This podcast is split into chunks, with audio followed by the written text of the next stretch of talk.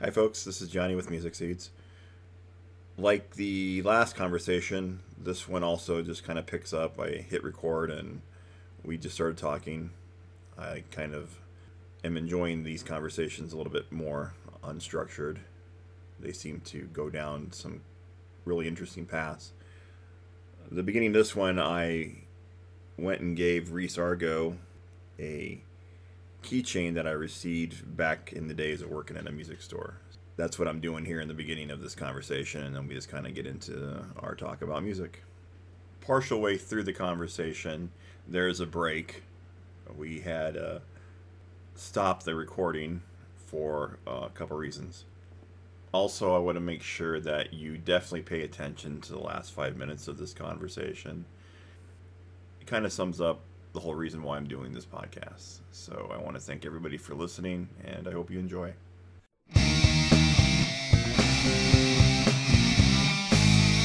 Hi, this is Johnny. I'm your host, and you are listening to Music Seeds, the music that made us. Hello. How are we doing today? Very good, sir.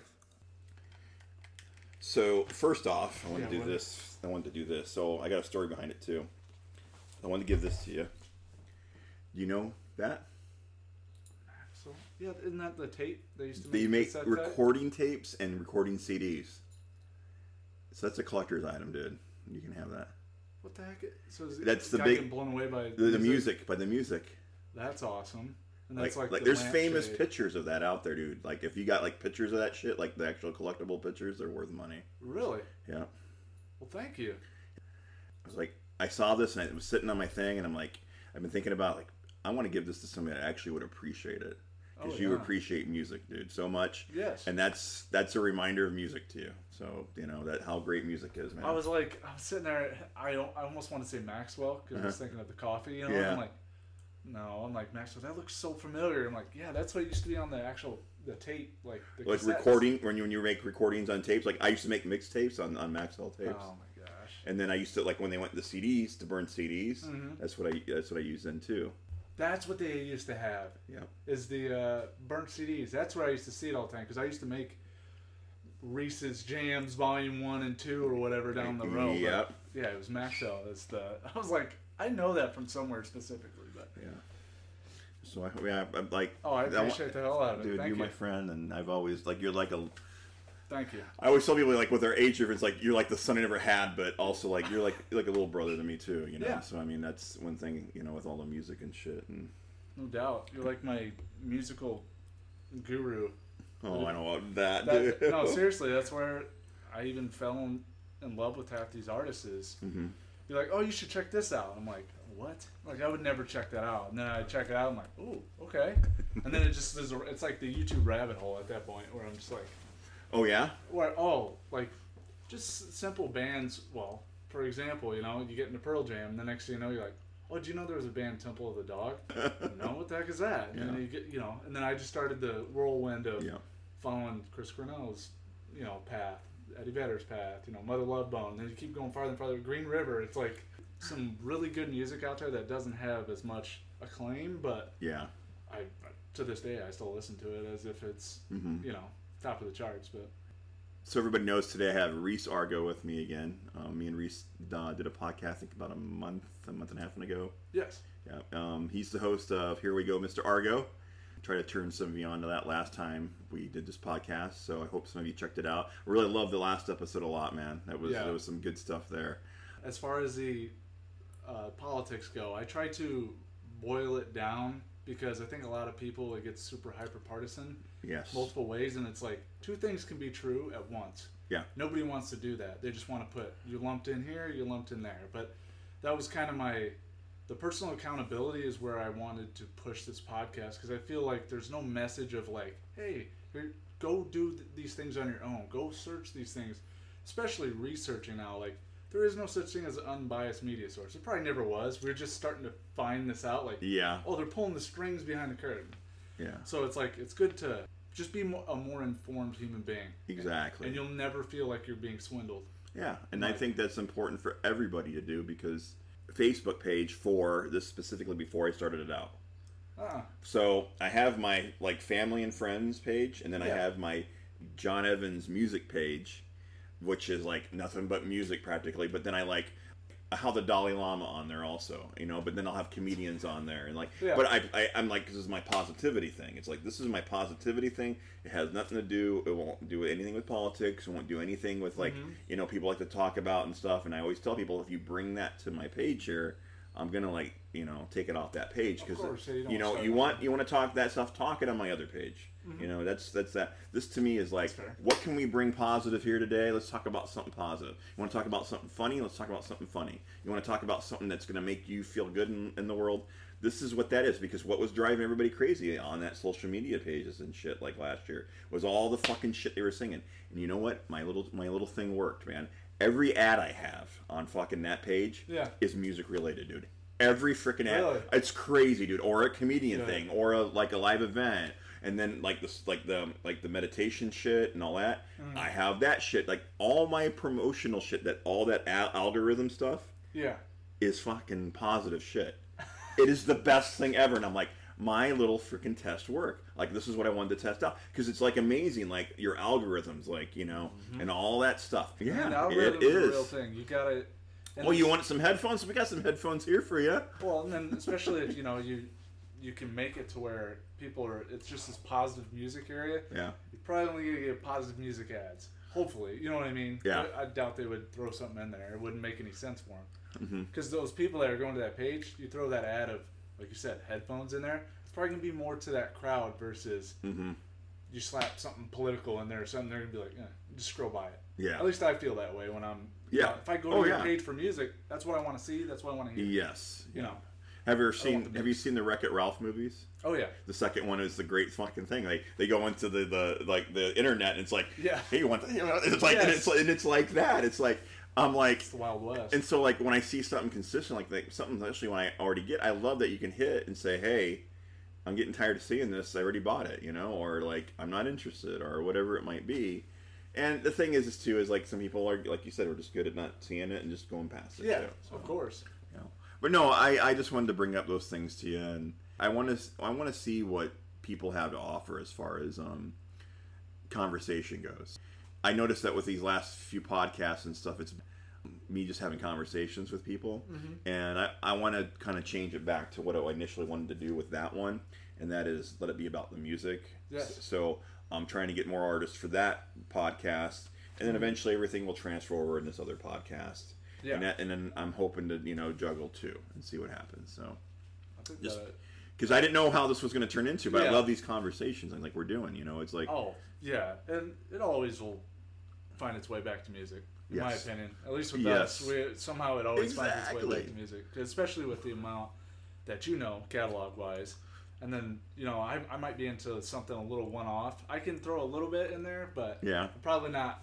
You probably have a little bit more knowledge on the whole scene, just going throughout the years of knowing.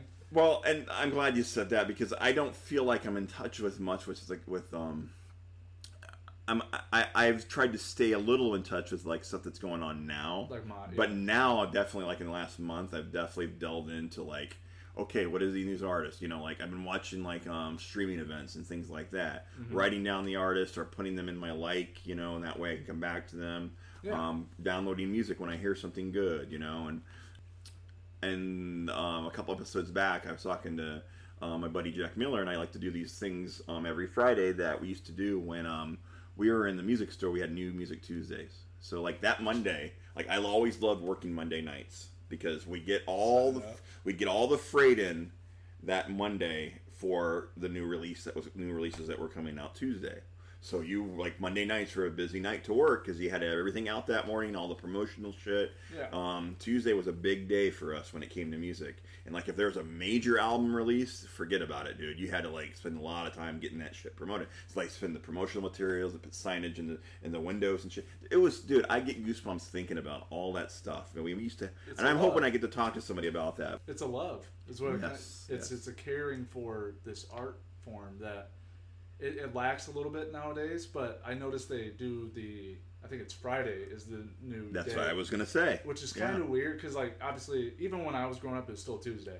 All the new Yeah. albums came on Tuesday, so it, it kind of sucked to be honest with you for me, just Mhm. because like when you're younger, you work in a job, you're you're probably not gonna have that chance on a Tuesday afternoon or Yes. something to go get it. Yeah. So the Friday is kind of like people make time out because it's the Yes. weekend, it's coming up, And then that's you- why they did it with movies and music and all that. and now you got the whole weekend to listen to whatever Yeah. or And that's what they. That's what I like try to do with my podcast now. Is that when I release them, I try to release them on Fridays because then it gives people the time to listen to it.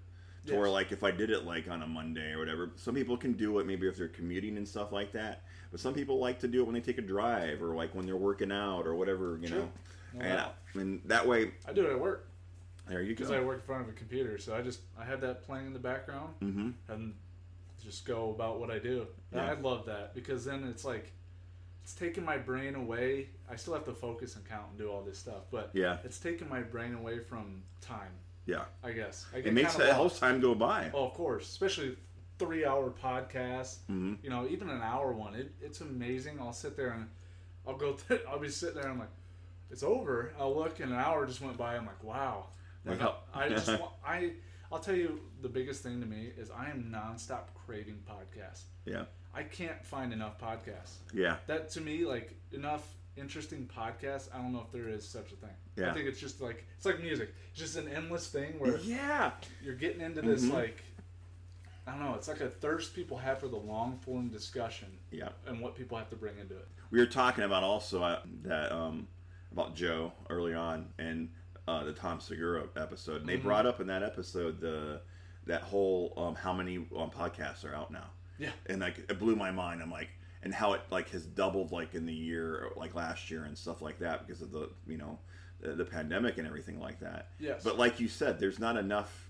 There can't be enough content out there for certain people that love certain things. So finding your niche and finding what you want to do is really important. Well, that's uh, my favorite word. I, I, swear, I swear to God, I need a critic comment. It's really important. Yeah. Anyway, it's, uh, there's a friend of mine that makes fun of me every time I use that word. Yeah. go ahead. No, I uh, I think the most important thing for people is I you know there's I see a ton of people that are like I want to start a podcast or I want to it's like just go do it. Yeah. I, I'm not looking to get rich off this podcast. That's that should never be your goal. Exactly. If that's your goal, you're gonna fail. It's Yep. just a reality because it should. It's almost like lightning in a bottle. yeah. Joe Rogan didn't plan for it to become the largest podcast in the world, but that's Yeah. where it's at. And Mhm. it's just him shooting the breeze with some people. And Yeah, and people, you know, it's amazing how people um, shoot him down too, like really quick, and think he's one way or another way, and it's like, and I laugh my ass off because I go, that's part of the problem right there. You think, you're boxing him yeah, because it's like it's amazing. Like I'll see ads that will say something about him, and I'm like, that is so, that's just such a lie, you know. I'm like. And it's like, or they take something out of context or something like that, and it's like, and it scares me, like, like people do that. Like we're gonna take something out of context and just tear somebody down, you know? Well, and I think uh, as far as podcasts with m- the music involved that he puts on his show, like Gary Clark Jr., you know, will come on, or Yeah. that's exposing people to new music that Yes. are like, man, this guy he can shred. You know, this is a guy that I want to explore. Yeah. It's like he's, he's so open minded, in my opinion, that he's bringing in whether it's political or scientists music. and like I don't know how many people and I've like people to. that you know used to be in the private sector and and Yeah. stuff like that you know and it's like it's there's a lot of things out there we don't know Oh, and yeah. then it's how much of it's truth well you're still getting information that you may want to like kind of like delve into okay this is something interesting let me look at and look into it more Yeah, and that's what it, that's what you do. I'm gonna look into this more. I really want to know. Maybe this person's giving me a bunch of bullshit. Maybe this person actually knows what they're talking about, and I was never aware of it before. You know? No, yeah, it's to me that has been, I guess Joe Rogan has opened my eyes, and I'm sure I'm one of the billion of people, but just to where I don't pigeonhole anybody or think, oh, Yeah. I won't like that. Yep. Especially like when you get some music artists on, and I'm like, I've never heard of them. Yeah. And then I'm like, oh wow, I really dig that. Well, and here's one that you talk about that I'm intrigued to now listen to is that he brought up in that episode with Segura was he talked about Demi Lovato, you know, and Yeah. I, I had no idea like like oh Demi Lovato, I, I've just never been interested in her music. She's got pipes. Yeah, and She's she and I, and I know she's a you know a good singer. I'm not going to take that. Yeah. Uh, Her style's like one of those things that I've never like went down that rabbit hole yet. So Mhm. I mean, nothing against her. It's just there's so much content out there. Oh. You can't listen to everything. Said that she was on there, and that she called herself the C word because she said when she was a little kid, she was a little C, you know, and because she started out on Barney. Yeah. And so I don't, I'll probably take it out of context, but she said that she was a little brat when she was a kid, and her parents told her to go to her room that she was in trouble, and she goes, she said something to the ca- the contents. I, I'm probably gonna misquote it. Bitch, I'm the one that pays the bills around here. Oh. Imagine your teenage kid telling you that, and you know it's the truth, but yet you think that you Yeah, know yeah, I have the right to tell my parents that. You know. Well, it's, it's a strange dynamic. Yeah, and I'm like, No, wow. She's like, but she could call herself out, which I thought was awesome. She's like, you know, like she goes Honest. being in therapy and like dealing with a lot of that stuff that I had to deal with when I was a kid, and, Mm-hmm. and realizing where I am now, and she's like knowing that I still got to you know grow and get better. Is like to have that reflection, man. You know, Yes. Because she's only, what? early twenties, Mid-twenties? early to mid twenties. I Yeah, mean, yeah, she got a lot of life to live yeah. in that regard. That's that's good that she's already catching Yeah. that. To be honest, some people it takes a lot longer. And I'm bringing this up again, but Britney Spears, I guess, has a documentary out now, and it's talking about her past and everything, and about everything she had to go through. I guess apparently how her dad's controlling her money and shit like that. that. Wow, that's messed up, man. Parents not letting go. Like that's what Beyonce did early on when she before when she when she got to that like she was really popular. She cut her dad off and created her own separate management team, and that was smart, man. Because you you gotta like if you want that relationship with your family and money's involved, man. Mm-hmm. That's always a no go. Money and family is oh, like, oh man, but I, I get it. You know, you're my So- check, you know. I mean, I don't condone anything that he may have done to her as far as the helicopter parent type vibe where you Yeah. can't do this and this. It's like she's the one making the money. You Yeah. gotta kind of give them the freedom to a certain extent, but you just Yeah. want to rein them in so they don't go. Well, and then to change it to her mentality, you know, like she, he was in charge because she was a child before, and then it was like, oh, her mental state isn't where it should be. That's why he was in charge of everything. Yeah. And that's oh, you know, Did he like have? Or does he still have control of her estate or something? I don't like, know. I need to delve into it more, but it made me think, wow, this is why this is getting so much attention. This, Yeah. this documentary. That's crazy. Yeah. Also amazing to me because I got to, you know, see her before she became Britney Spears. We were promoting her album before it came out. The first one. Yeah, the that first the- album, uh, like that single before the album came out, we were promoting it, and she came to our convention and stuff. And it's one of those things. Still, it's like just you see somebody before they break out big. I, I always find that to be the strangest thing, and that also is what pushes me to go to live venues. hmm And you know, hopefully, with the world getting back to normal here, that I just love live music to the Yes. extent of new artists because you'll never know. And Gary Clark Jr. was a great example for me. Went, I was like, oh, this guy plays some good guitar. You know, I heard some thing. I was like, at a music festival, so I went and I watched him. Then he came back the next day. I was like, I'm watching this guy again. Like Yeah. he's fantastic, and now he's he's a staple on my any playlist I have. You know? Yeah. that branching out to me is the mm-hmm. most important thing to do as a human when it comes to music. You you'll be surprised at how far Yeah. down a hole you can go in that sense with with the live music. Yeah. But It is, and Yeah. and here's the thing too is that I wanted to say I was thinking while you were talking there is Yeah. that I know I mentioned the Britney thing already in a previous podcast, and I know you mentioned the Gary Clark thing in the previous podcast. That to me is showing that our our history of music, the whole thing that strives us to want to listen to more and more of those people, the stories. We remember these stories, Yeah. and that these stories stick in our head. That's one of those things that gets out there. We remember, you know, something that was so impactful for us, and then then how it like progressed into this whole other thing. Wow, I got to experience that. You know. well, yeah, and for example, uh, with Britney Spears for you, you get to see before she's famous, and then you get to see the progress. It's kind of like your own kid. You, you you get to see this thing grow to a certain extent. You're like, you know, I was there when it was The beginning, yeah. So you get to you really get to see this organic being, I guess you Yeah. could say, grow, and then next. Oh yeah, and that happened a lot. We saw, and I brought that up to Jack also in the um in the previous podcast before. Also, is that I had to remind him that we met Fergie, and and she was in a she was in another band at that time called Wild Orchid that never turned into anything, mm-hmm. and she was at our convention. We met him, and everything nothing became of it. One of those things where it was later down the line that we're like, holy cow, this person became big. Mm-hmm. Same thing happened to me again this week. I'm going through like my autograph pictures that I got a lot of these conventions and stuff. Yeah. And I saw this artist come through and I was like, who who is this Billie person? Like I don't know who this Billie person is. And I had to look it up on the internet. And this Billie person is the actress from the Doctor Who TV show now, um, Penny Dreadful, uh, Really? Sec- uh, Secret Diary of a Call Girl. She was in all these big shows on TV. And I watched all these shows and had no idea that I met the person earlier on in their career, and it blew my mind. I was like, What were they a part of? just those three, those three TV shows, those three big TV shows. Oh, so you just had met them like I met them as a teen singer. that's like, what I'm saying. Like, what, yeah. what were they singing? Like, they I don't even remember any of it, Oh, which yeah. was like, I'm sorry, it, yeah. it didn't impact me that enough. Well, but yeah. here I met them, and like I felt so bad also, and like, wow. I mean, they're, they're probably like, well, anyway, but or hopefully, you know, I mean, No, that's yeah. you know, I mean, There's it, genres for everybody out yeah, there. but, she still sings apparently, and she's been in a musical and things like that because of her voice and everything. One of the things I wanted to bring up today that we started talking about a little bit earlier on before we started recording today was yesterday was the 30th anniversary of an epic album. At that time, we would not know when this came out 30 years ago. I wasn't aware. I wasn't um, alive.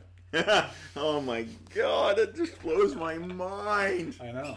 I was um, in high school when this came out. Oh, wow. I was 16, I believe. And this was, I, I was already listening to alternative music. Like, I was listening to Depeche Mode and Jane's Addiction, I think, at that point. So I was listening to a lot of these alternative bands because I was just, that was my thing. I mean, I was a big music person. And Yeah. I know that summer when I was 16, I saw Depeche Mode on, on the Violator tour, which was a, hu- the hugest album they ever had. And I got to see them at Red Rock. It was one of those shows to me that, like, stuck out ever since because that was my first Red Rock show, too this band i didn't know about this band until later that year and we're to have a whole episode about that at some point because um, i'm really excited in august of 27th of this year of this year 30 years ago the 10 album came out in pearl jam Yes. But this came out april 16th of this year and of 1990 Yeah. and it's Temple of the Dog, and uh, it was a uh, super group that was formed from members that are now in Pearl Jam, and at that time were in Soundgarden, and uh, Matt Cameron and Chris Cornell from Soundgarden, and then the re- the, the remaining uh, members Stone Gossard, Mike McCready, and uh, Jeff Ament from um, Pearl Jam. It was a tribute album for um, Andrew Wood, who was in another band that wasn't popular at that time, but eventually became popular after his death. That was um, Mother Love Bone. Me and Reese, we used to work together. We talked about that before. I don't know at what point did you get turned on. I'm really curious because I can get into like how everything progressed with me, but how did you get turned on to them? Well, I uh, just kind of doing my own research. It grew from I was a huge Pearl Jam fan, still am, but I was going back in the catalog and I had seen, you know, you kind of get like related searches where it's like, also this person's in this band or whatever, and you're like, what? Eddie Vedder's in a Temple of the Dog? I was like, I got to listen to this, you know, Yeah. because this was as my I was growing.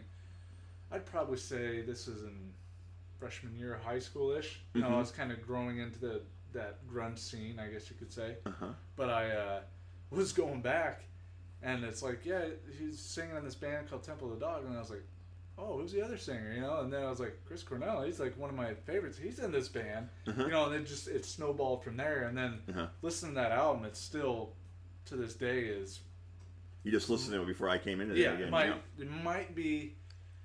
I think it should get higher praise. Like, it could be because I'm a Pearl Jam nut. I ten is probably one of the top albums of all time, obviously, but Mhm. I think this album was very. Plant, it planted the seed for what was to come, and that to me is the most important. So I, I hold this album in such a high regard. I almost probably my top three albums of all time. I can Yeah. put this on front to back.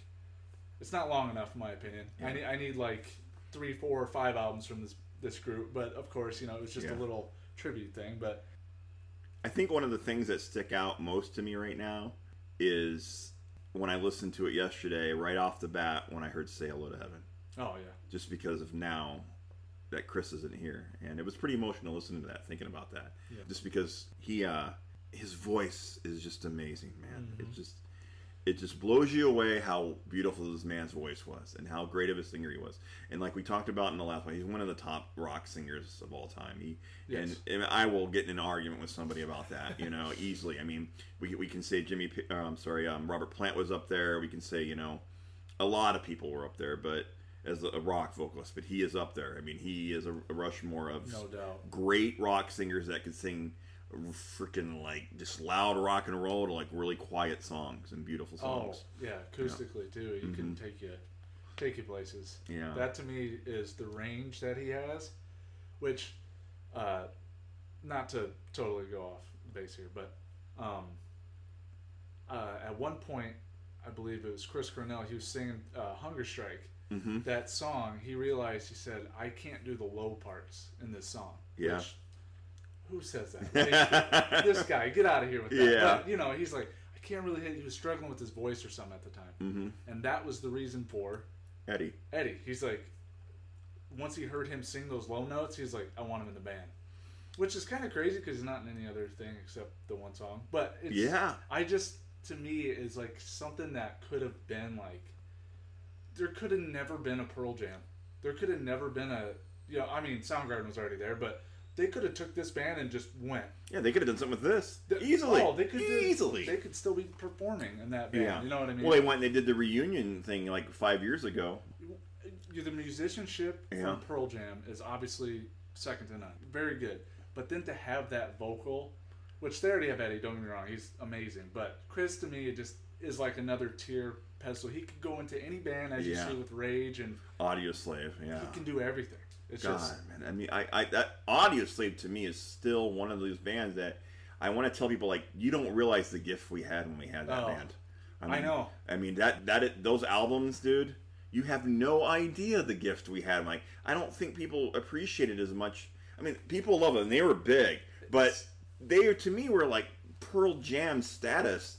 Audioslave was. I mean, to have Chris Cornell and the band of Rage Against the Machine make a group together and make these amazing songs. Oh well, and what's crazy about it is I think what it came down to is the era it came out.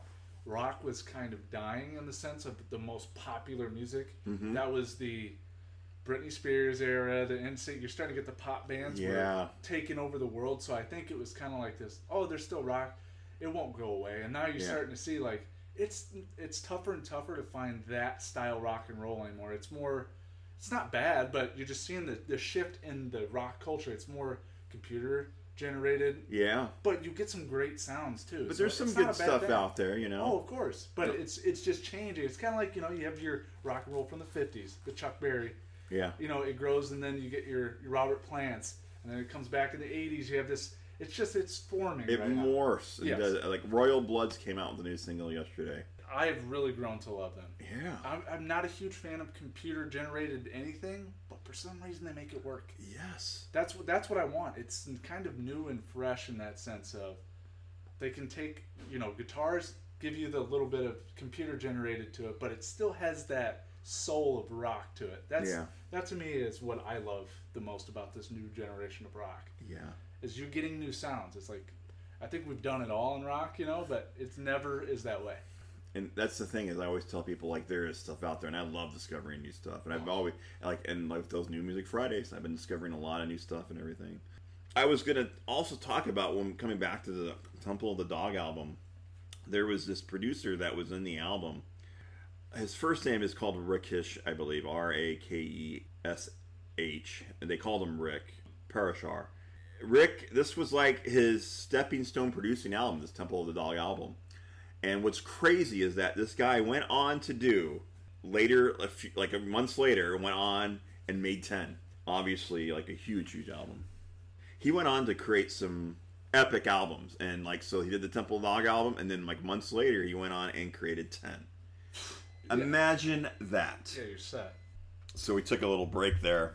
was talking to him about Joshua Tree, and I had to show him the the music video for "Where the Streets Have No Name" because of the whole uh, chaos that they created uh, in L.A. with making that video, and how the police came in and talked about how they had to get a technical force in there if they don't get their shit together and get get this done and over with. Yeah, you're talking National Guard. There's so many people. Yeah. That's the most rock star thing I've ever seen. yeah, and you weren't you weren't even born yet. No, I think my older brother was born at that point. Yeah, Yeah, he's 35 now, so yeah. That's, that's that's a while ago. Sorry. No, no, it is, man. I remember because that was my teenage years and crazy, isn't it? and I remember that video is like that video was played on fucking rotation like crazy, like but but not the long version like we Yeah. just watched. The there's like a seven uh, minute fourteen seconds uh, video on uh, YouTube. It's the official video. It's it shows you all the shit that happens in the beginning of the um in the video, like all the the police stuff, the chaos that they created with the crowd and everything. And they cut in the beginning where the guy goes, "It stops now," you know, and then they go into the music uh, video, Yeah, like the like, what are you gonna do?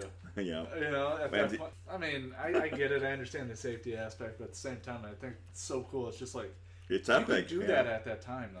Yeah. You know that at that time you could do something like that. People would probably flock, and it, it didn't seem like there was any unruly so far. I'm sure later on it probably got a little chaotic Oh yeah. because I'm sure they did more than just that song.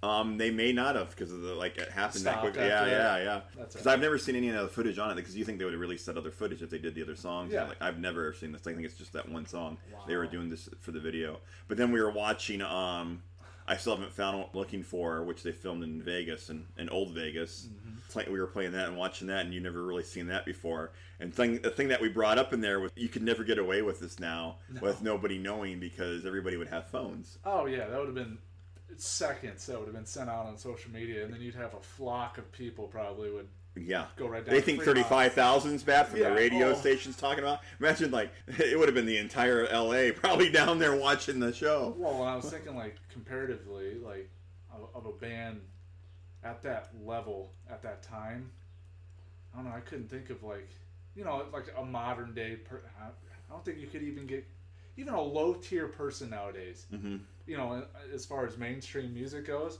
it would still pull an ama- like an amazing amount of people. I think for Yeah. something like that. It's Just nuts, couldn't man. get away. No way. That was just something we kind of randomly we had to take a pause for a minute there. Um, Rabbit hole. And so what we were talking about before was the Temple of the Dog album and the producer blows your mind that like a few months later he went and made one of the most epic like top 25 albums of all time. That's within debate now because I've you know with the Rolling Stone top 500 albums I don't I'm not sure if Was it it is in the top ten? I have to look I'll have to look and It look was- I think it was close. Yeah. it's around there. Which to even be in close to that category Yeah. of, I'd just be proud to be on the top 500 of anything I produce, let alone get in the top 10. That's Yeah. pretty nuts, especially months after that. Oh yeah, he had no idea that he was going to be. It makes you wonder, you know. I'm going to make one of the best albums of all time, and then Brendan O'Brien obviously became a, uh, a main staple for them afterwards. But Rick went on to make "Sap" by Alice in Chains, which is one of my favorite albums. It's an like it's an acoustic album that he did. Then he went and made the Blind Melon album, Oh yeah, yeah. which I, was a huge album for them. I didn't even know that. I didn't know the blind. He made the blind melon album. Yeah, and then um, after that, he made um, Pride and Glory, which was a Zakk Wylde band, which was a like the, their Zakk Wylde's big debut, basically into rock and roll. Doesn't that blow your freaking mind? Wow, this. I mean, this guy's pretty fortunate. Yeah, and then he went on to make a bunch of other albums, which we can get into. But the big thing is, is just that he made ten right after making Temple of the Dog. With Temple of the Dog, this album and everything, Hunger Strike, we were talking about. You know, you're talking about Eddie coming in to do the, the lyrics for it and stuff. It's one of those songs, and when I was listening to it yesterday again, those two vocal styles work so awesome together. The chorus and everything in that song is just still to this day to me like an amazing song. It's a perfect compliment those two together because Mm-hmm. you're getting the raw like growling rock sound with Eddie kind of and Mm-hmm. This was before he really got into his own so he, he really didn't have that yet until the 10 album which has kind of Yeah. unleashed him a little bit hmm but he did such a good job at that low point where Chris is just like fiercely like goes to the top range Yes. it, and you're expecting that. Like every time Chris Yeah. Cornell is singing, like even when he sings his acoustic stuff, like I'm like waiting for that little bit of a growl Yeah, that push. that hungry when he goes hungry. Yeah, just- exactly. Yeah, he just oh my god, that's total Cornell right there. Yeah, that's that's the goosebumps singing moment for me. Is Uh-huh. Cornell is when he you can see him take that that note. Actually, funny fact there, when doing some research on that, uh, the note in uh, I think I believe it's "Say Hello to Heaven" in the last course is the highest recorded note he's ever Oh, sung. really? Chris Cornell, yeah. I, I was I was like, what? Really? I mean, he sung some really high stuff, but yeah, I'm like maybe that's why you know it draws me th- just to kick off that album, that song. Mm-hmm. I don't know. It just has a perfect tone of that sadness, but that rock grit Yeah. to it. And, he, and the reason they made this album, so people know too, is that we kind of touched it a little bit. Is Andrew Wood, um, who was in Mother Love Bone, and Chris were really good friends. They were roommates, I believe, too, for a while. To have one of your friends die of a heroin overdose changed basically his whole career path because that Mother Love Bone, and who knows what would have Pearl Jam would have never happened. I mean, if, if everything. yeah, it's sad that somebody's death went and changed, you know, the trajectory of where everything went from that point. If that never happened, we wouldn't have, you know, Pearl Jam probably today, And then that's the at least in its form. but it created something so awesome too. Even from a death, you know, you have your your bad and good. So is life, but Yeah. it's just so neat to see. You know, it's it stirred this up, and then as it grows into, you know, Pearl Jam becomes an, an amazing band. Well, Mm-hmm. then you get Matt Cameron, who eventually fills in for the drums for Pearl Jam. So then it's like it all kind of has this reunion. They're always together, but in separate Mm-hmm. bands in a way. Yeah. I've always loved that. It's like a little family. It is a very family. There is a photo that is out there of Soundgarden Pearl Jam hanging out like in some green room together, and they're really close knit, like right next to each other and stuff. buddy, yeah. And it looks silly and fun and just Could you even get that with two groups nowadays? To be, you know what I mean? That close. well, yeah. I mean, they're you know, those guys are friends. You can clearly see Yeah. those guys are friends in that photo. There's no diva attitude or nothing. Mm-mm. You know what I mean? That you get when you're.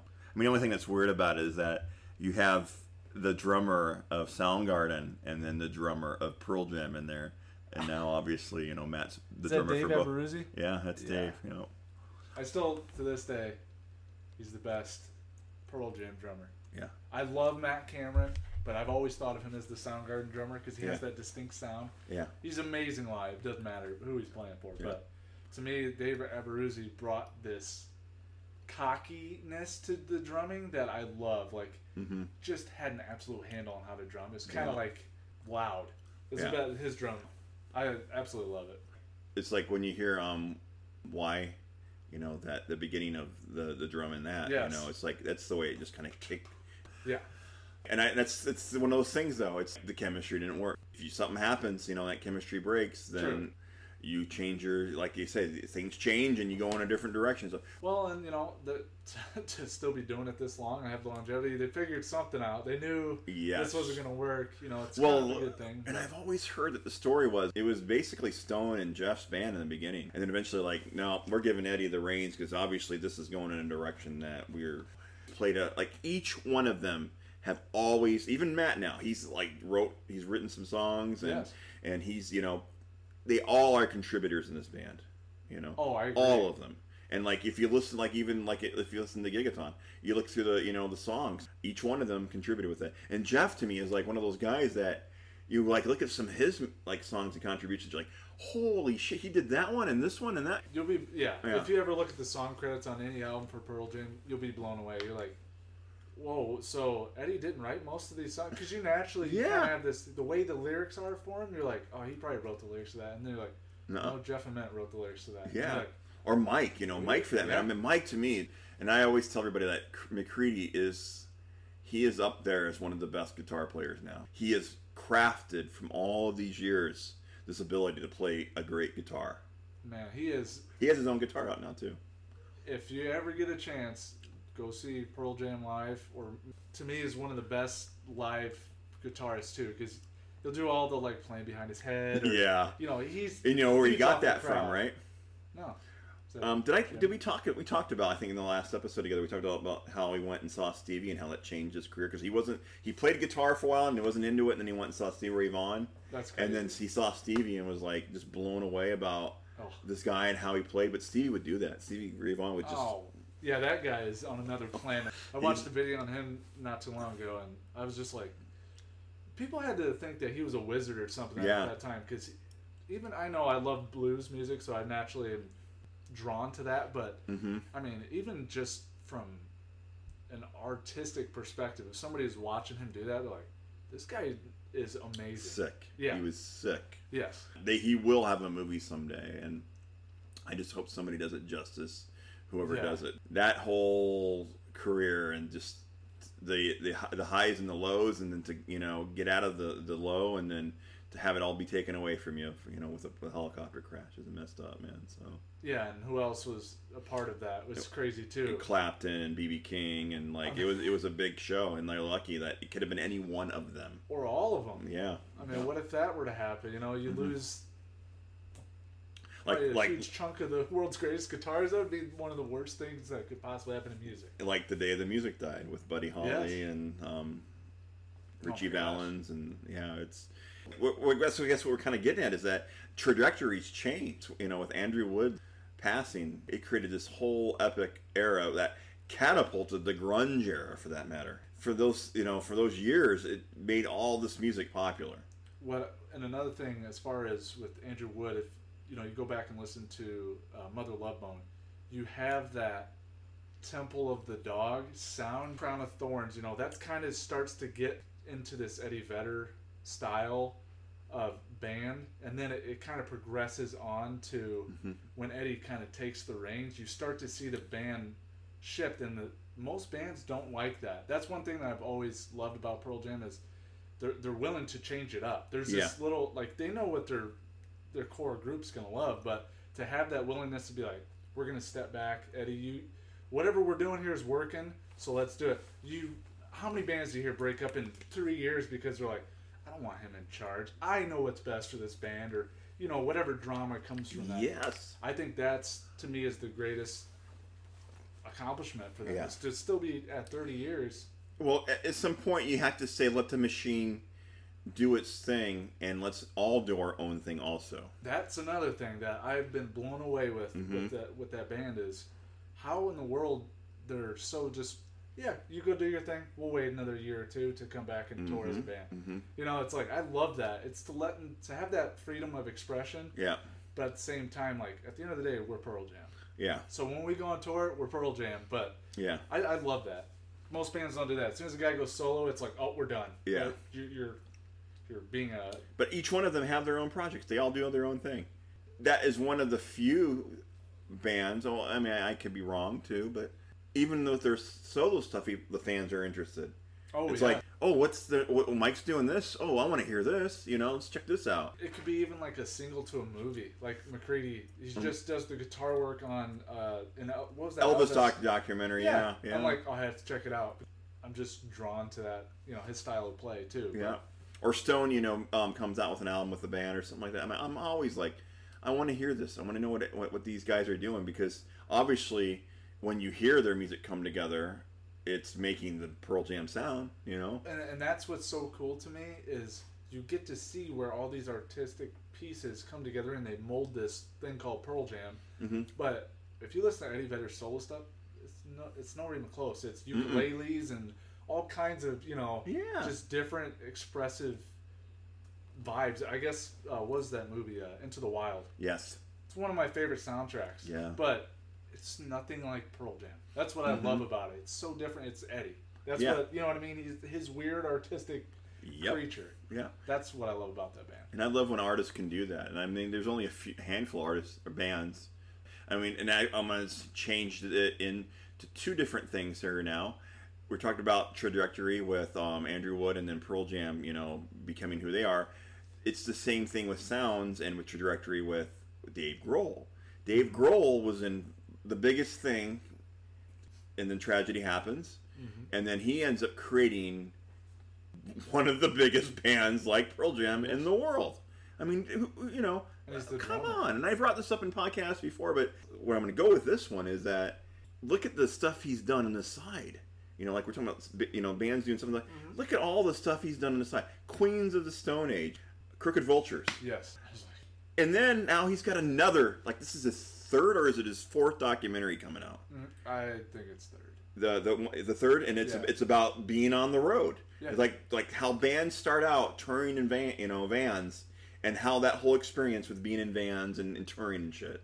Well, and to that, they uh, I just watched a thing the other day with him and Brian Johnson of ACDC talking about their vans. Yeah, Like they show him the original '95 Dodge Ram van that Foo Fighters went out on tour with, and they just talk about how they had to live in this thing, and they, the way they had to stack the instruments just so they could lay on top of it in the back. So you had like enough for your nose not to hit the top of the thing to sleep in. Was just, wow. It is crazy. Like they could have afforded Yeah. it, but they wanted that chemistry and band. But I, I just thought that was so cool. Well, Is the way I and like he's bringing back the love of music, Mhm. and that's why he made he makes these past documentaries, and that's why he made this one.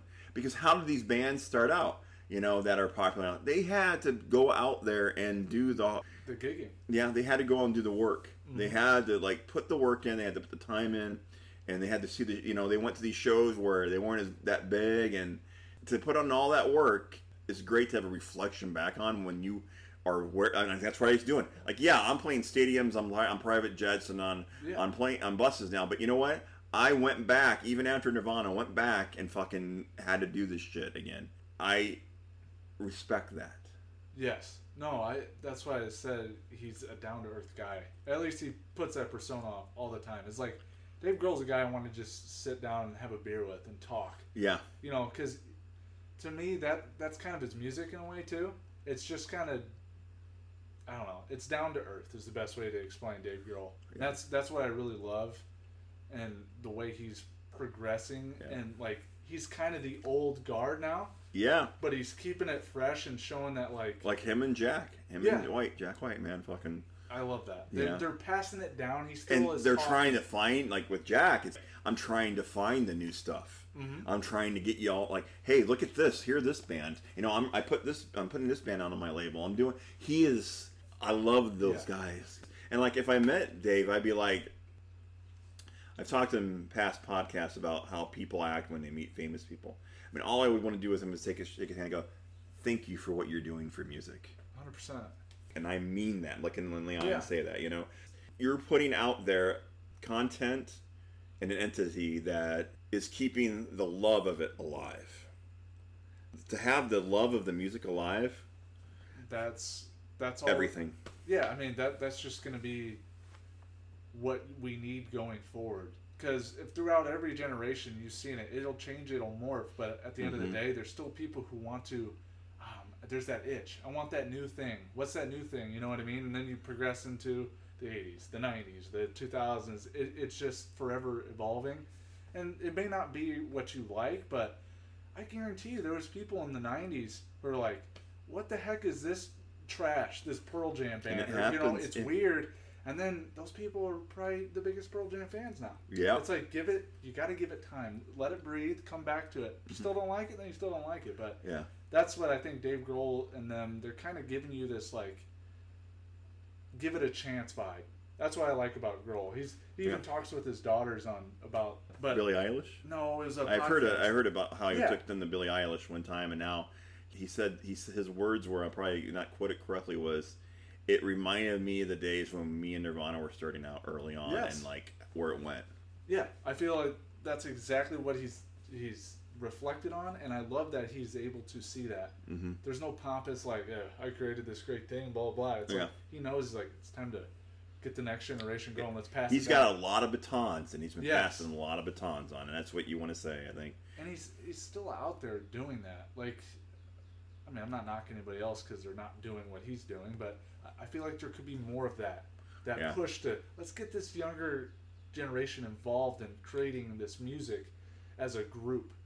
Nobody's doing group things as much anymore. It's very Mm-hmm. solo artisty. You know, I feel like those guys are pushing like the band vibe. Yeah, because I it's the want to see same thing with them. All of those guys, the Foo Fighters, like I've even followed like their careers and stuff too. They have albums out and stuff. Those are Yeah. Taylor's done his thing, and Mm-hmm. I love that they can go do their stuff too and then come back to it because that's the way it is, man. It's like Oh, yeah. you're bringing something to it. Obviously, you are a, a part of that entity that is helping that sound and that vibe. Hmm. When you can be a painter and you paint on your own and you come back and you paint together, and I, I want to see all the strokes you got to give me, man. So, and a subject we're talking about is like you're just talking about the catalyst, you know, the catalyst of why music is so important to us, and I want you to elaborate a little bit more. So I was kind of talking as far as I, I believe the catalyst and uh, relationships is music and what it creates because you were kind of talking about the uh, moment in your life of uh, Pearl Jam at, at Wrigley Field the night two where you were on the field Mm-hmm. and just sing and you could say this about almost every Pearl Jam concert but you go there and nobody is worried about any other difference or anything at that moment except for we love this, we're united in this, and I just feel like music is that it can always unite people, no matter what the time is. You might not think that oh they could never agree on something. Yeah. Throw a, some kind of music, you know, in front of them. And I guarantee you they could start talking, Mm-hmm. and then you'll be like, wow, he's he's more similar to me than I you know I originally assumed. Yeah. I just think that that catalyst in music is Mhm. why you do what you do, what I do, what I do. You know, Yeah. we're looking forward to the next musical wave of whoever it is. I think Yeah. that to me is why I love music. and that's definitely why I do too. And you know, we're we're talking about U2 a little bit, and we, you know, and I was talking about how people can tear somebody down when you're so big and popular. But if you look at that band, and you look at how much they love music, and they look how much they've done for music, and how much they've done for like the world, um, to take you know that that level of um, that level of like, okay, we're this popular, this huge, and we're, you know, yeah, we have this big income or whatever, so on and so forth. Well, I still want to be able to help people. I still want to be able to do things. I want to still be able to get a voice out there for the people that need the voice out there. It's one of those things that I respect so much in a band.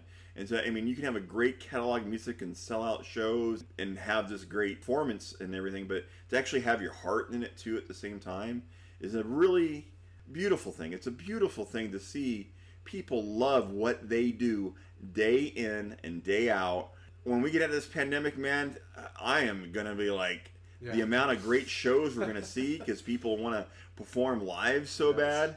I mean, to be able to perform a live concert again is going to be one of those things that you will forever remember again. It's it's it's a great thing. And I was thinking about something when you're talking about when you can relate to people and when you go to a you know a show and like we're all there to go see them and stuff.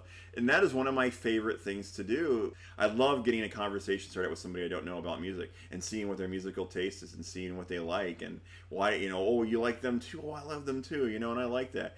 You know when they buy a brand new car and stuff like that they're like oh I'm never going to put any stickers on my car. I'm not going to you know. I have in my car in my window I make sure I put it somewhere where you know because I know stickers wear out and stuff. But I love people to see like the music bands I love because I know it'll start a conversation with mm-hmm. somebody that loves music. Yeah, I'm advertising music and I love it. Oh, you do too? Oh, let's talk about that. Let's bullshit about that for a while because you know what? That is some positive shit you're putting out there. Or a shirt. It could be as simple as you know Yeah. you, got that Pearl Jam shirt and someone recognizes and they're like, oh, he likes Pearl Jam. I could probably you know Yeah. you start to get down that rabbit hole. Next thing you know, you, you could be building a friendship. You know what I mean? That Oh, that's, yeah. that to me is the the beauty of music. Hundred percent. Yeah, there's the fans of Pearl Jam that are not in the fan club, and then there's the fan like Yeah. though that that is one of the diest hard like Yeah. fan club.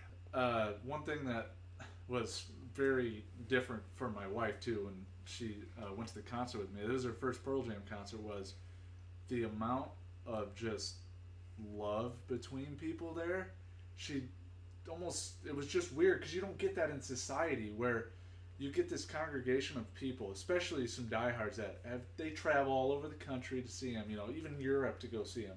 We we had a rain delay. There was nobody there that was Nobody worried. Yeah, and everybody's like, "All right, cool, we're here longer. That's what we want." Bullshitting, talking, singing, you know. we were chatting with these people. You know, they were from I believe it was St. Louis, and you know they came up to Chicago to see uh, Pearl Jam, obviously. But we, we sat and talked to them throughout the entire rain delay. I mean, it was two hours. We both stopped, went and got beers, came back, and Yeah. I mean, we it, I don't know if we would have stopped talking if the show hadn't started Yeah. again. You know what I mean? It's just that love for one another, and she even said, you know, it was like a church experience. The amount, the way people were, you know, acting throughout, I was just like, it's it's a love, it's a passion. like you can do that for like the um, popular songs during a concert and that's usually the best moment in the concert you're going to see mm-hmm. is when everybody is singing that song. But when you get an entire fucking show of people singing along Every song, how Yeah. insane is that? It's that's it's why a family experience. That's why I, I jamly it's Yes, a jam. yes, jamly. it's a jamly I, I just can't imagine that that feeling though of being on stage and knowing what you've created has blossomed to. I'm 20, going to be 27, and I'm a diehard Pearl Jam fan. There was no way back then when they started they thought they were going to bring kids up that were you know later on in their careers.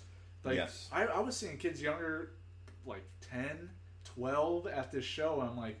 How lucky are you? I wish I was ten or twelve going to Pearl. My parents were taking me to Pearl Yeah. Jam, you know.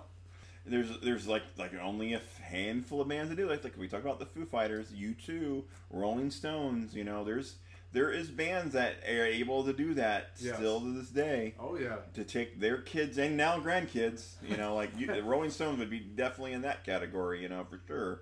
yeah. That's just making that timeless music is. Yeah.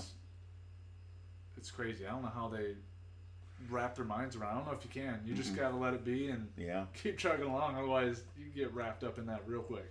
But we talked we talked before, you know, about egos and you know, and, and things get in the way, and you know, and like it is a it is a machine, it is a business, it is a it is an entity that has a life of its own. So like when you can keep all those pistons going in the right direction, and you can do this thing that's great out there, it's it's a it's magical. Magical is the word. Yeah, and I, I believe in you can't fake the funk.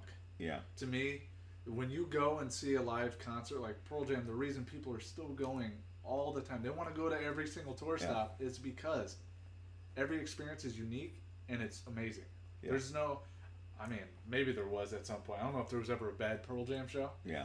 You know what I mean? Oh, I'm sure they've had things where So things bad. didn't go wrong, and you know, or went some they don't want that way. And I was thinking while you were talking, there was like, you know, when you are spoiled and you go to shows that are that good, and you go to somebody that like just clocks in and clocks out, hmm you know, and it's Yeah. it's heartbreaking. You know, you're like, wow, it was great to hear a couple of those songs, but you could tell that they weren't in they weren't it was a job when you and it's a very small amount i know there's a very small amount of people like yeah it's my paycheck i'm gonna go go get my Yeah. paycheck there is also a big majority that you know that just love what they fucking do and they go out there and do it every night you can only imagine right now after a year Oh, and, and so many months how like these people are like just Crazy. salivating at the whole we gotta let this fucking happen and when you have that first big show oh, it's oh, gonna yeah. be epic Well, the amount of people that are to want to all go to these shows too. I mean, Oh, you just expanded gosh. the pool because people are like, you know, maybe I don't need to because I'll have it. You don't know what you got till it's gone. Yeah. That's exactly what it is now. And people Yeah. are like, man, I, I know I have. Yeah. It took about two months for me and my wife. We're just like, we are craving live music, even if it's just downtown in your local city. You know, just Yeah. to hear some live music. I'm like, man, this sucks. it's an urge that everybody has right now that loves music and it's one of those things it's like we need it so fucking bad Yeah. it's like driving us crazy you know and It'll, it'll be back. yeah that's and the it, thing. and it will be and it, it's I'm- just I'm- can't, can't see the uh, finish. Well, guys, line. this is what I was thinking. This is I, I lost my train of thought and I just gained it back. Is that you're gonna have to be selective, but the selective, even the ones that are you know are not going to be as much. They're going to be doing well because people are like, I'm finally going to go to this. I'm gonna you know me. It's going to be somebody like me. Okay, where's my income gonna be like this month? Where's my income gonna Yeah. be this month? Because I gotta go to this one, I gotta go to this one, and I gotta go to this one because Well, and like we had talked in the past, you know, on that Chris Cornell, seeing him live acoustic, that that is a catalyst for me going forward too. Where Yeah. I'm like, okay, imagine not going to that show, man. I know, I'm like, see him when you can. Yeah. Now I'm at that mode where it's like, just go see him when you can. I understand Yeah. finances is finances. You got to be smart, but at the same time, You can't say next time anymore. yeah, it- I did that with one person. That was Joe Strummer, and that was one of my biggest regrets ever. I'll see him around sometime. Nope, he he moved on. Tom Petty was for me. Uh, I, I believe it was uh, 2015. I think it was Hypnotic Eye tour or whatever. But uh, friend was like, "Hey, we're gonna go, you know, drive down and see him if you want to come with us, you know, in St. Louis." And I was like, "Eh, I'll wait. I'll get to it later." You know, well, also Yeah. a broke college kid, but I'm like, "Nah, I'll be fine. I'll see him later." And was it two years later? Yeah. A year later, he dies. I'm like, "Oh man." The one that did that with me, that I'm still hoping I got a chance. And we talked about this a little bit. I think I did that with Fleetwood Mac. It was just too expensive for me. I was like, man, I don't want to spend the money on that. I'm like, man, I don't want to, you know, shell out that money. And then it was when Lindsey left. I was like, damn it, I should have Uh-huh. went. But I've done that. I, I've been lucky enough to see like Eric Clapton. I've been lucky enough to see Crosby, Stills, Nash, and Young. Sometimes I don't believe some of the things you say, but I know you have. Yeah, and like, it blows my mind, and I'm like, I got to go see that. I've seen Bruce So Springs- lucky. I've seen Bruce Springsteen and the East Street Band. Yeah, they toured quite a bit, but I've seen them, you know, because I know I need to get that in there because that was one of the best live shows I've ever seen. That he, that's a guy that brings it every Oh, fucking yeah. night, dude. Like every live experience is like his, you know. Yeah, I as far as live music goes, that's I want to push that. I know a lot of people are going to, but I'm going to go expand and see some more people live music. I think Mhm. too. Not like you said, you're going to be selective, but at the same time, I think people, whenever they can catch some live music, are gonna go. No Yeah. matter if it's just your a local band or if it's, you know, you can get an intimate setting of a big band. I mean, people Yeah. are gonna wherever they can get that. Oh, yeah. they're gonna get it. You know, and so like I've seen Coldplay and I've seen Radiohead, and I mentioned that, but there is one band that is in that caliber that I have not seen yet that puts out like them and like a lot of these acts we've been talking about, and that's the Killers. Oh, I yeah. want to see the Killers so bad live because I see what they do at their shows. That is a band that loves playing live, and they put on a great fucking show, and they got a great catalog, and they got a few songs to me. When I hear them, they're emotional to me because, Oh. like, um, when we were young is like to me is like one of the best fucking songs in my catalog. Mhm. Please, I mean that is one I want to see so bad. Yeah, there. I mean, there's a lot of older bands that I want to get to just because I know there's probably not much time left. The Eagles were one of those. I know they're Yeah. kind of a No, I wish I would have saw them with like- the like that whole original lineup. Man, I had the opportunity and I didn't do that. yeah, like you know. I mean, don't get me wrong. It's Yeah. they're kind of like a super mega band, but like ACDC. Yeah. I could have I've seen them too. seen them, didn't do it. You know, and I'm like, those are the times where I'm like, man, could I have just sacrificed a little bit? You know, and then now I'd have that forever. But Yeah. Like the Stones and all those guys, Do they're still they're still doing their what they love, man. They are Yeah. they they uh, he's still out there in the you know the the, the kids outfit Yeah. and shit and you know and, Schoolboy and outfit. schoolboy outfit and loving it. But that last album was fucking a good rock album. I listened to it and it was like it was good. It was an ACDC Yeah. album. Oh, Is it gonna is it gonna have like you know hits like all these other? Now we're in this. Yeah, it's a good album. It's an ACDC album. It is what it is. You know. Well, at least that's one thing too. You know what you're gonna get. Yes. That's one thing with them. It's very few bands can just do the same repetitive thing over and over, and it's good. Mm-hmm. But ACDC is one of those bands like I don't want anything else. Yeah. They do it so well. Like I'm, I'm glad. Keep doing it. You know. Well, and they have their fan base. You know, you talk, you talk about how we're diehard about Pearl Jam. You don't think that they have like diehard freaking fans Yeah, that's that know world- every lyric to their song and go to every tour, buy every album. You know, Oh, that's a world band. I mean, So anywhere they'd sell out. Yeah. There's some bands that are not that stadium caliber that can just do like small venue shows and just tour and shit like that. People like, you know, like we went and saw John Mellencamp at a, a small theater here. And that to me, It's amazing. it was an intimate, great fucking show, dude. Yeah. And like, you know, you get you get these artists that want to try to change up the way they do things because they love music, and they want to do it their own little way and shit like that, you know. Mhm. And they don't want to, you know, they don't want to come out there and just okay, I did my show, I'm gonna leave. They so they find a different way to do it, and then some people are like, well, they didn't do it like this, or they didn't do it like that. I'm like, you know, they didn't do it like this or that because that's the way they want to do it Yeah. because they love music and that's the way they're going to bring it out there. They'll play the you know one or two songs out there and they'll do their rendition how they want to do it now. Yeah. You know? they're artists. Exactly. They're always creating. They always want to push Mhm. the boundary. It's like I know people want them to you know keep same recipe all the time. Let's do the same thing, same thing, same thing. But it's like you you. I think you would appreciate the fact that they change it up. If you had to live in a world of everything was the same, you would not want no, that. no. That's it. I listen to Coldplay. Literally yesterday, I was listening to '90s country. Yeah. Uh, just going through. I mean, Well, and this is one of those things too. I was going to bring up one with you is that with like country and everything too is that like Willie Nelson back in like the late seventies and early eighties was like the fucking country act, dude, and like, Mhm. but his live act was like balls to the wall, awesome, like epic. Really? Yeah, he he was like like um Willie Nelson and Family Live. If you ever get a chance, check that album out. Um, it's one of my favorite live albums of like that Yeah, goes yeah it goes up there with um Bob Seger live bullet live album it's when these bands you know or artists for that matter perform these live shows that have these epic live albums that nobody really knows about and you got to like check out some of these things sometimes that you're just never aware of, you know. And But what are you craving on that live album? the show.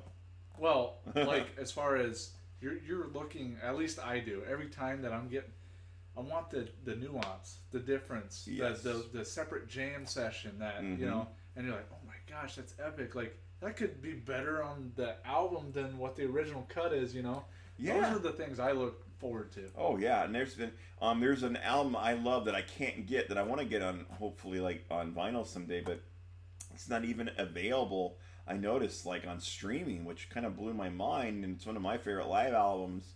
Is the the beginning of it especially is just one of those like they're at their peak of stardom, and it's um INXS live baby live, and I think it's at Wembley, and like they were huge and like when you hear that you can hear it in the crowd and like Mm-hmm. just them singing their songs and everybody's singing along with them and everything and it's like it's one of those bands that nobody realizes now at this time in gen, you know generation in life that INXS at one point we were a huge fucking band you know and that was Oh, yeah. one act that i wanted to see live that i never be able to now and and i regret every minute of it because you know Michael Hutchence man was was an amazing front man man Oh, he, yeah. he was like a he was like a you know a Bono or an Eddie Vedder man. He you know he was the front man, and everybody loved him. Yeah. A lot of people and women wanted him and shit. And Perfect frontman.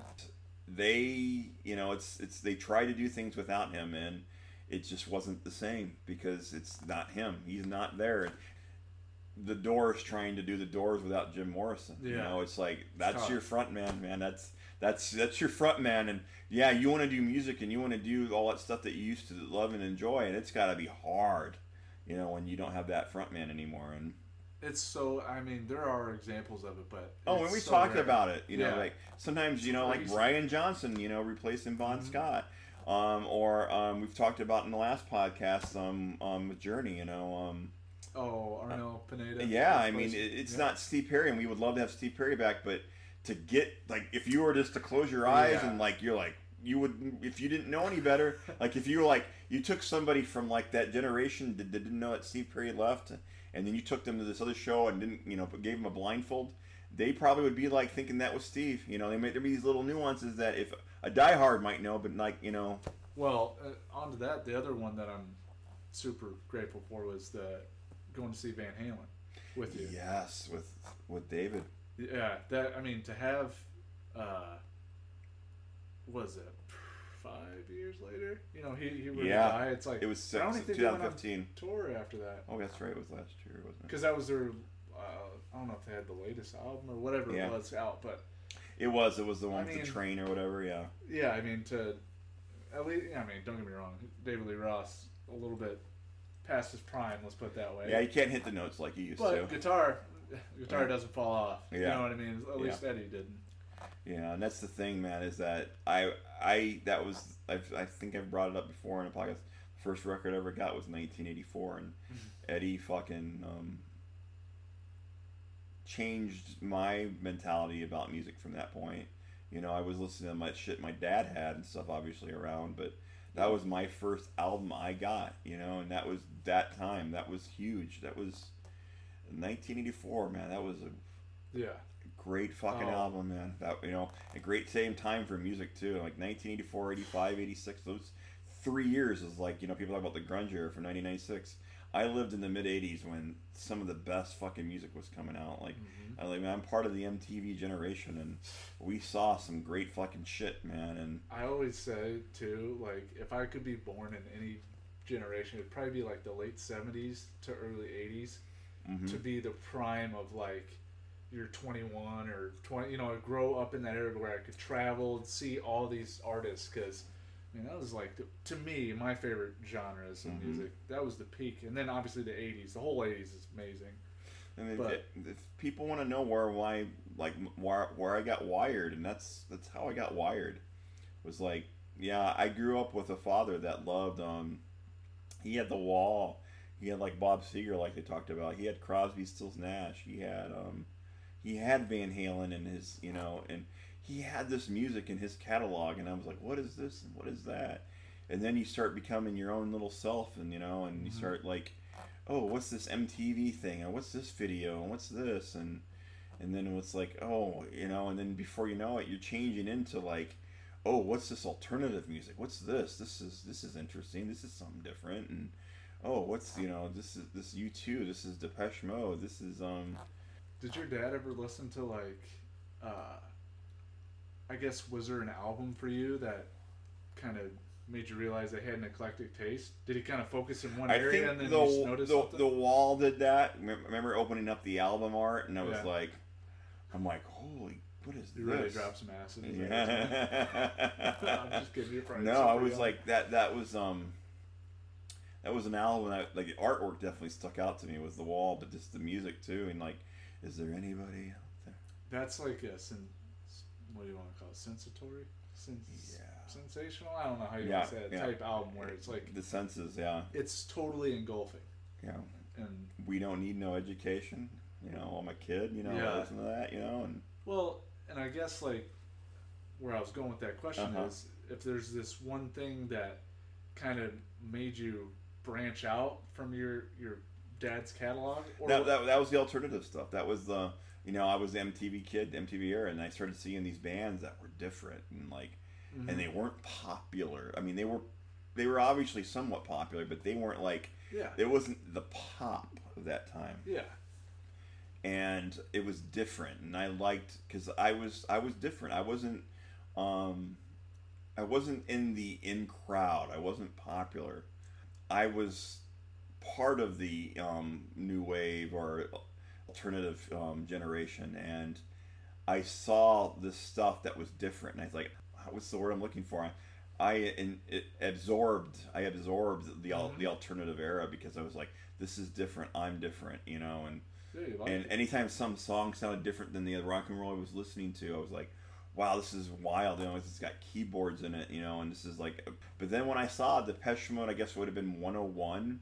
Mhm. It was this documentary film that Depeche Mode brought out um, during the um, for the Masses album, and that's what really catapulted me was that here's this alternative band selling out shows in like LA and like all these different um, alternative people like me that and it's huge like so like you know you're a Midwest boy and you're like you know thinking that this basic you know rock and roll which is great I love rock and roll Of course. but then you start seeing this alternative music and like what's this alternative music this is a whole other thing Mhm. and so like I this is the story I've not talked about at all on here and that I'm glad you went down this rabbit hole because this is one of those things that I lived this during this generation of alternative music before it was popular. You have to understand that like the new wave, you know, kids and me and like all this alternative and we dressed in black and you know and you know, we weren't goth. You know, people No. think you know think God, no, this is new wave. This is um this is a little bit different. This is you know, it, it went into goth and they went into all this other but alternative to to us was like everything. It was like REM and it was like um all these different bands that eventually thanks to the grunge era and alternative like and, and thanks to like even early REM and stuff like that, you know, without a time and everything like that, it like like with MTV, MTV took this this this transition at one point and alternative music went from being like like what I thought was like and still was this cool thing that was different to like uh, even being made fun of like when I was in high school like Yeah. I, I went from being made fun of to like now I was the cool fucking thing Mhm. Imagine that like in your like your senior 180. year like in your senior year you went from like the years before look at this you know I'll, I'll use the word weirdo or whatever Yeah. to like now it's the cool thing so all the hypocrites were into everything Oh yeah. after that point and to be different after that Yeah. was cool so you went from like being di- not being different and you know and to being like you know not cool to being cool. Like oh. it was a weird thing. Yeah. and the thing is, is i was like i was talking to this to a friend of mine. I was friends with everybody. In middle school i used to get picked on. And um, in middle school i was like you know people thought i was gay because i was different. And eventually they just realized i was different. And Yeah. it wasn't a bad thing. It was just because i liked being different because i felt like we are all outcasts. You know, we are Oh, all. yeah. You know, you think you're you're not any different from the person you're friends with and your popularity. You don't think you're different from that person and that person. Mm-hmm. You know what? You know, it didn't matter what ethnicity was. It didn't matter what you know. That that was back before like even like homosexuality was accepted and shit like that. And I had friends that were homosexuals. You know, Oh. and you know, and the thing it was is that I didn't care.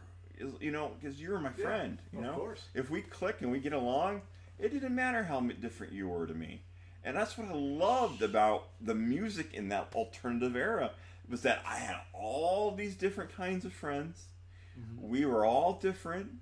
We all used to go to this club um, called Stage Two together. And Stage Two was this little underage dance club that was in Bettendorf. I think it's like a business district down there now or whatever and um, we would go there every like Friday, sometimes Saturday, you know, or one or the other. I think it was Friday was the big one we all loved going to do. It was all this alternative music being played with pop music. So like we would get our alternative music, but then they would get the pop music too, you know, of that era and stuff. So you were mixing like the alternative crowd with the popular crowd.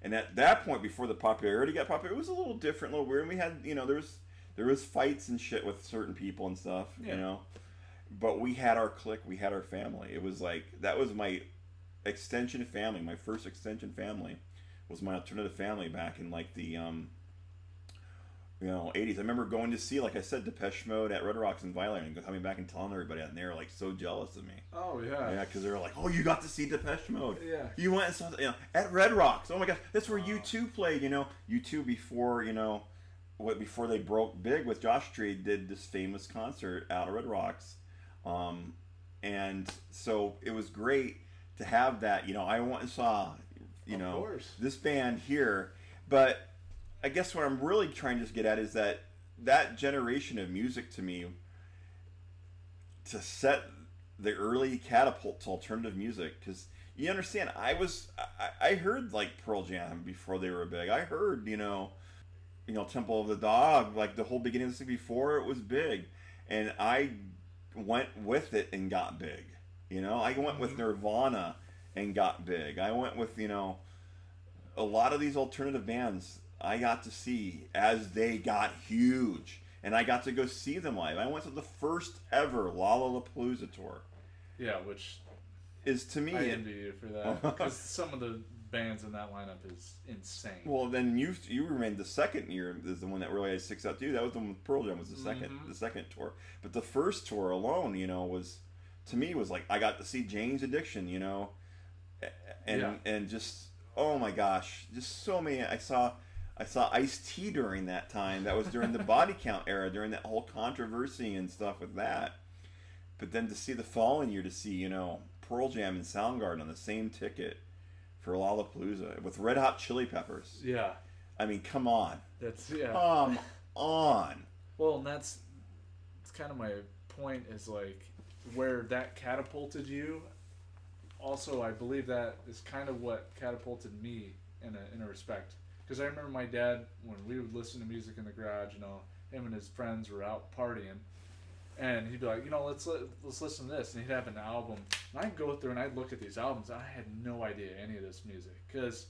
I mean, I'm like 10. So I, I listened to the pop, whatever the pop songs were of the day, you know, a few rock songs here and there, and it'd be like a band like Alabama was in there. And I'm like, Uh huh. Alabama, like, this is a country. And I was like, that's weird. And They were huge. Deana Carter or hmm Hootie and the Blowfish. It'd be so eclectic and all over the place. It forced me to listen to it because I didn't have control over the music. So when I was listening to it, I'm like, oh wow, that's actually really good.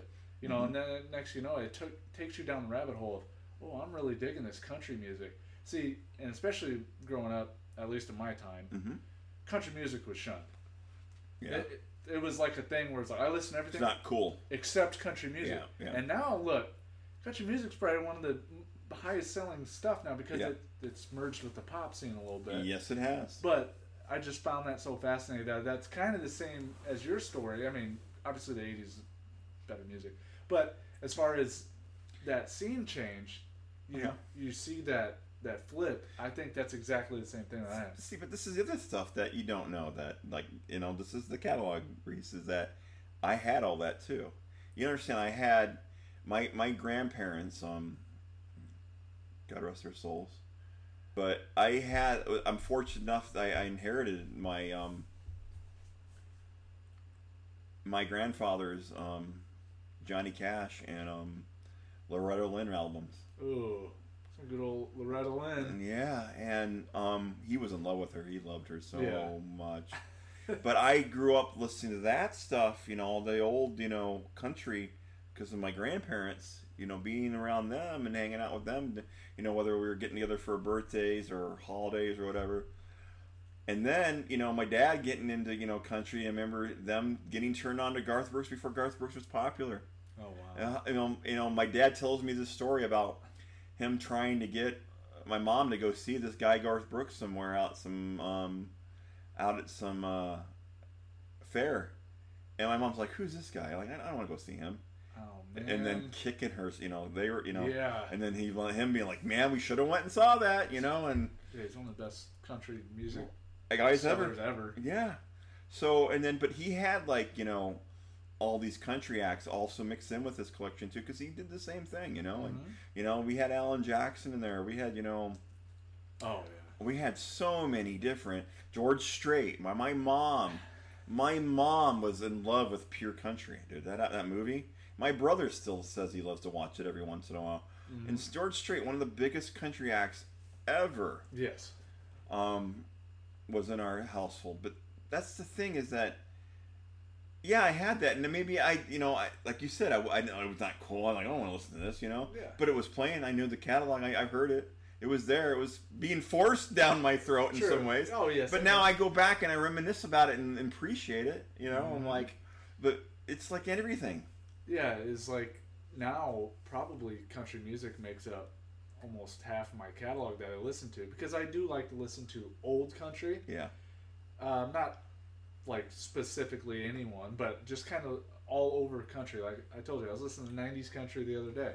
Uh, I still obviously love Kenny Chesney. He's one of my favorite artists. I still listen Mhm. to his catalog, go all the way back to his really old stuff, and kind of go through. And you're like, wow, it's crazy how it went from that country twang sound, you know, and then it Yeah. grows to now he's like a Jimmy Buffett-ish.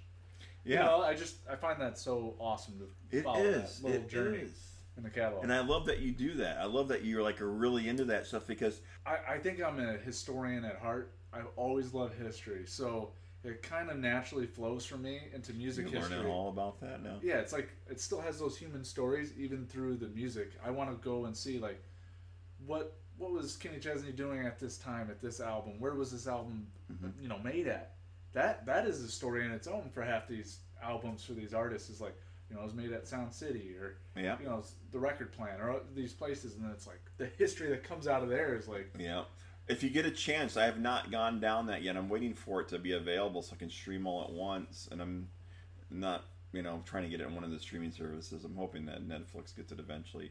Mhm. Is the Ken Burns country music thing that came out?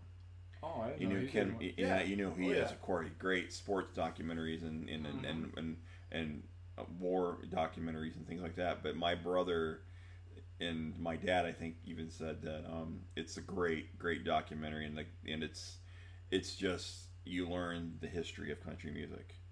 So you gotta check it Wow. out. So 'Cause- um, because he doesn't he doesn't hold back. He that guy like that's what a great historian, Ken Burns. Well, that funny story, a little side note of why I kind of go down the rabbit hole is like when I was started listening to like the Eagles, let's say, and Mhm. I'm like, oh, they're a rock band, you know, and then you hear some of these other songs that they'll have, and then I'm like, wait, that's a little country, and then you're like, oh, they were considered like a country rock group, kind of when Yeah. first started. I'm like, what? You know, it's like you start to just find these things, and that that's a passion for me. I like to find the stories behind the music too. yeah. The lyrics are huge to me. I want to know why is he, you know, maybe feeling this way, or what was the lyric about, or all that stuff to me is fascinating. Yeah. I'm a historian at heart, I think. Yeah, I I was gonna get at with you too is that, yeah, one of my top five acts right now is a country guy, and it's Chris Stapleton. Mm-hmm. Yeah, you tell me about him all the yeah, time. he, he is like a live show guy. He to me, when somebody's like, "You don't like country?" Well, listen to this guy. Tell me what you think. This is Mhm. that's what I do. And if you don't like it, then you don't like country. Yeah. But if you like music, you'll love this guy because he Oh, he can sing, he can play guitar, he puts all his emotion into his albums and his live act. Sign me up, man. and his story's great too. Yeah. That's kind of like I start to fall in love with these artists in certain ways because I'm like I love the human aspect of like where Mhm. it came from. It naturally becomes this thing, and it's like, oh, that's so cool. You know, if he didn't do that, Yeah. we would never know who Chris Stapleton is. Yes. And that to me is like there's a million of those out there. I know Yeah. right now there's a million people that are just sitting there like, Waiting. eh, they just need that one little spark, and Yeah. they're gonna jump and be the next biggest thing. It's like It's been a cool. It's, it's it was his birthday this week. Uh, so uh, one love about Instagram is that you see photos of all different kinds of shit all the time. His wife Morgan um, put all these old photos of Chris on on Instagram this week, and I'm talking all the way back from like he was a little kid to Oh, like wow. his like teen years to like in college, and like without him without a beard, and oh, just that's just got to be weird. crazy looking at his his development from when he was like a young kid, like in baseball and everything. And but I smiled and I was like, the fans, you know, had to love Oh, yeah. that and like to see that, you know, with him. And then like he like he go he like the day after a day later he did he did a post on there. He's like. He was, he's like, yeah, I want to thank everybody for the outpour of love that he received from all that, you know, like people just, and I want to mm-hmm. thank my wife for, you know, doing that and everything. And, and he had this dolly hat on. He had this dolly hat on uh, because he wears, Uh-huh. he usually wears his cowboy hat, but he had this dolly baseball cap on. And I was like, that's cool. That's really cool. I like this guy. He's, That yeah, I think that's part of mm-hmm. his whole act is he's just like a normal guy, but when he starts singing, you're like, what? Like that Yeah. comes out of that, you know. That's another huge thing that I think people are drawn to. That yeah. Like it's an everyman, but he's amazing at what he does. I think people really are attracted to that. It took all that time to build the guy he is now. True. Would you want Chris Stapleton early on? Yeah, or Or- do you or can you appreciate it now with all the and that's what I love, you know, it's it's it's and I was talking to my cousin about this last night. And I'm gonna bring it full circle here and this is how Yeah. kind of like um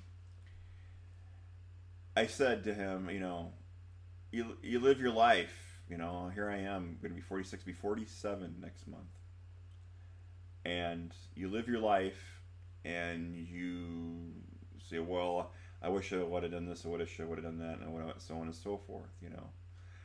But I've, I've, I've read in the last few months on a lot of different things. Um, I've been through some things, and um, I brought into this podcast the love of music because I love music so much.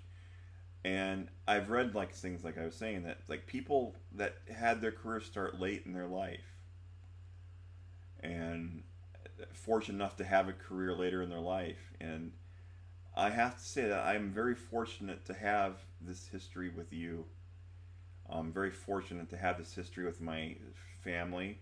Um, I'm very lucky to have this history with my friends and the music that we talk about.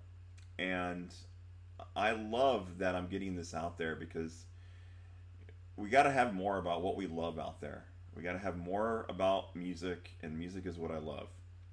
And when you are alone by yourself in your car and you're listening to that song that you're so emotional about, and you're screaming at the top of your lungs by yourself, or you're hearing it and it's bringing back all these emotions, and you're like, you're having that emotional moment with that, or you're doing it because you just went through something that day, or you went through something in your life, and you have these moments in your life that are pivotal and are important.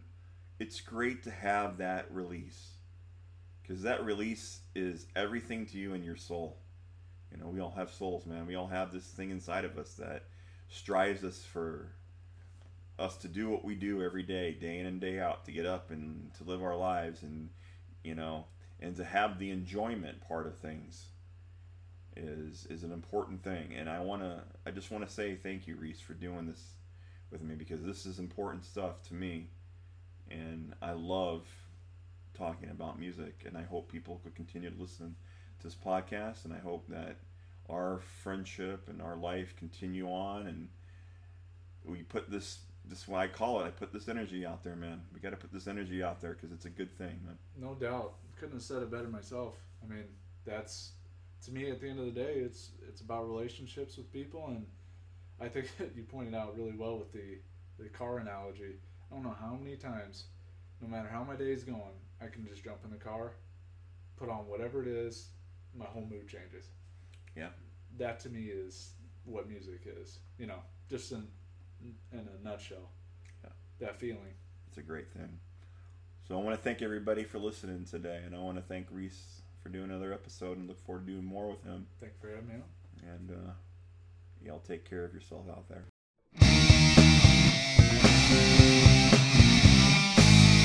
Hi, this is Johnny. I'm your host, and you are listening to Music Seeds, the music that made us.